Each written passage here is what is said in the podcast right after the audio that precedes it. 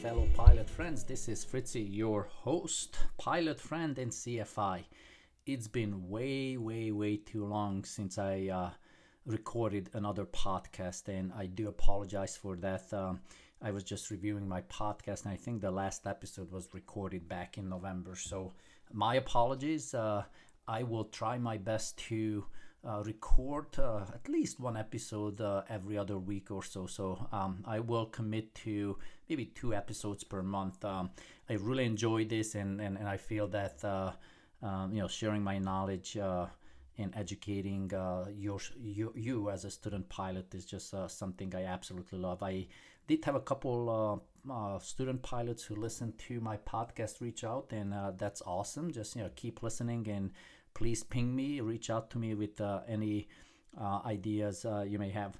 Uh, today we're going to talk about weather, and there is so much about uh, weather and aviation weather that it's just unbelievable. You cannot cover it in um, in one podcast. So instead of getting into what you need to know for your exam, um, I will skip that. You know there are books and exam questions that you need to practice and do to pass your written and prepare for your um, uh, check ride.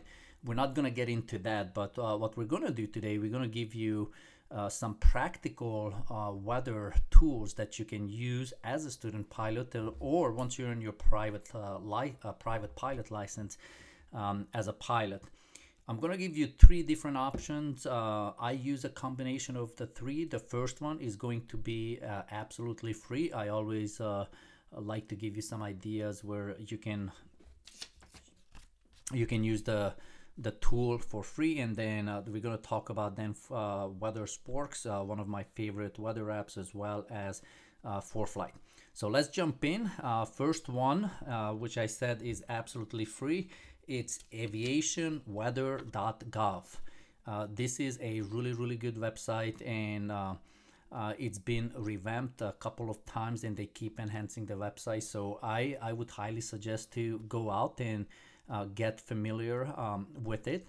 Uh, one of my favorite features in the aviationweather.gov is the graphical weather forecast.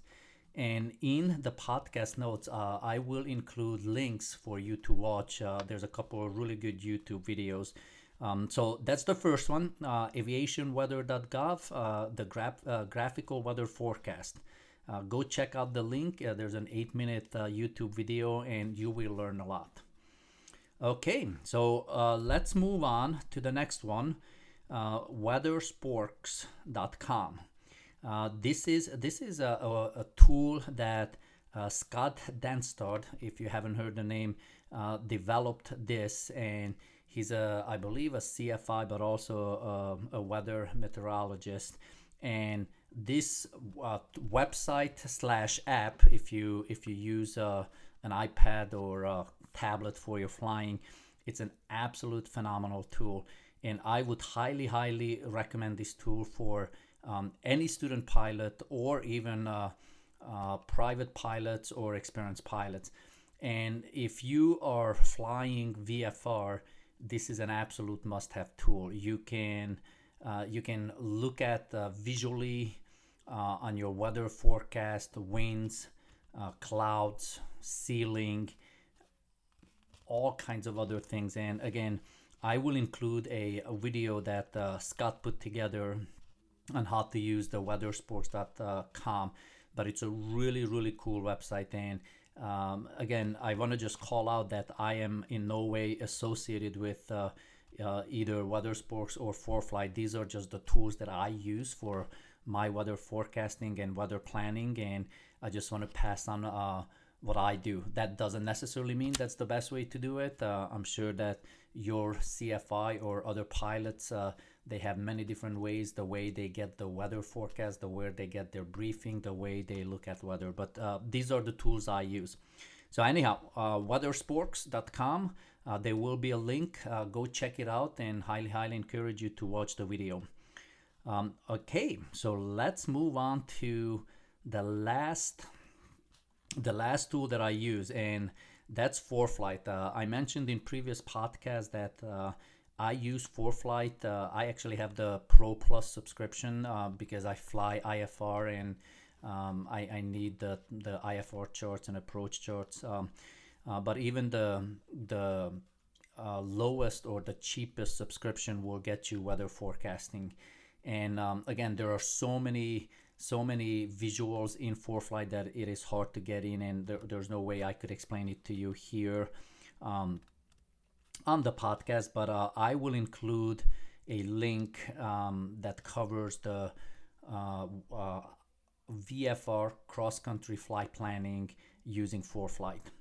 So those are the three tools. Um, go check it out. Um, yeah, uh, click on the links, uh, watch the videos, uh, and I'm, I'm sure that you will learn uh, a lot about weather planning.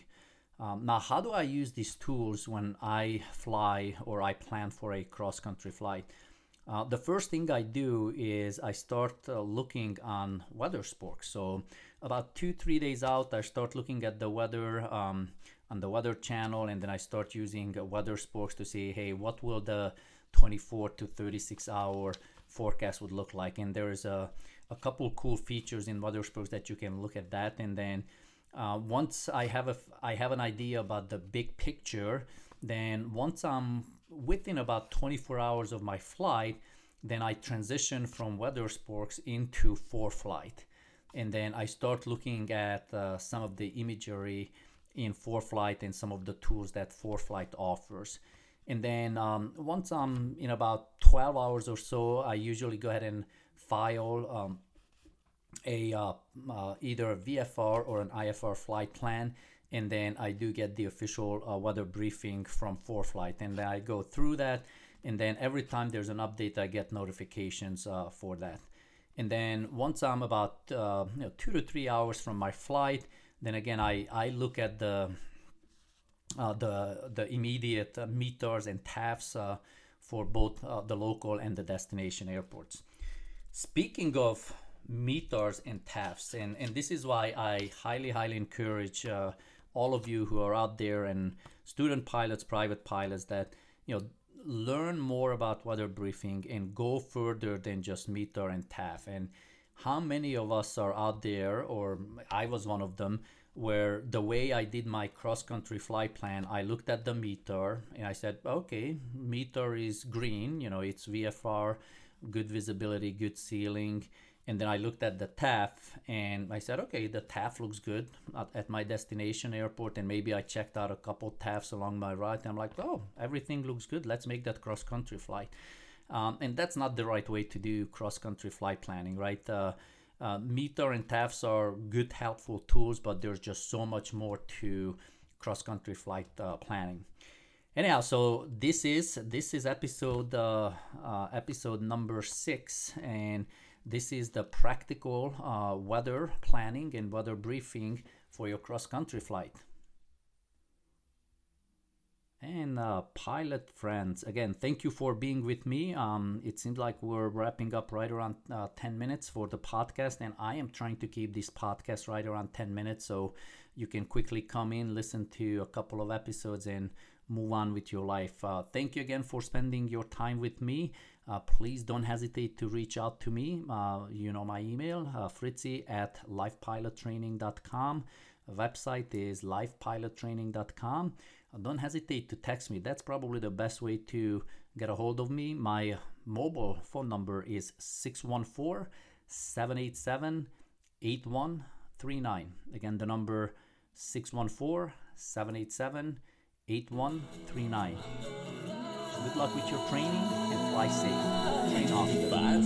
Gravity. I'm gonna fly.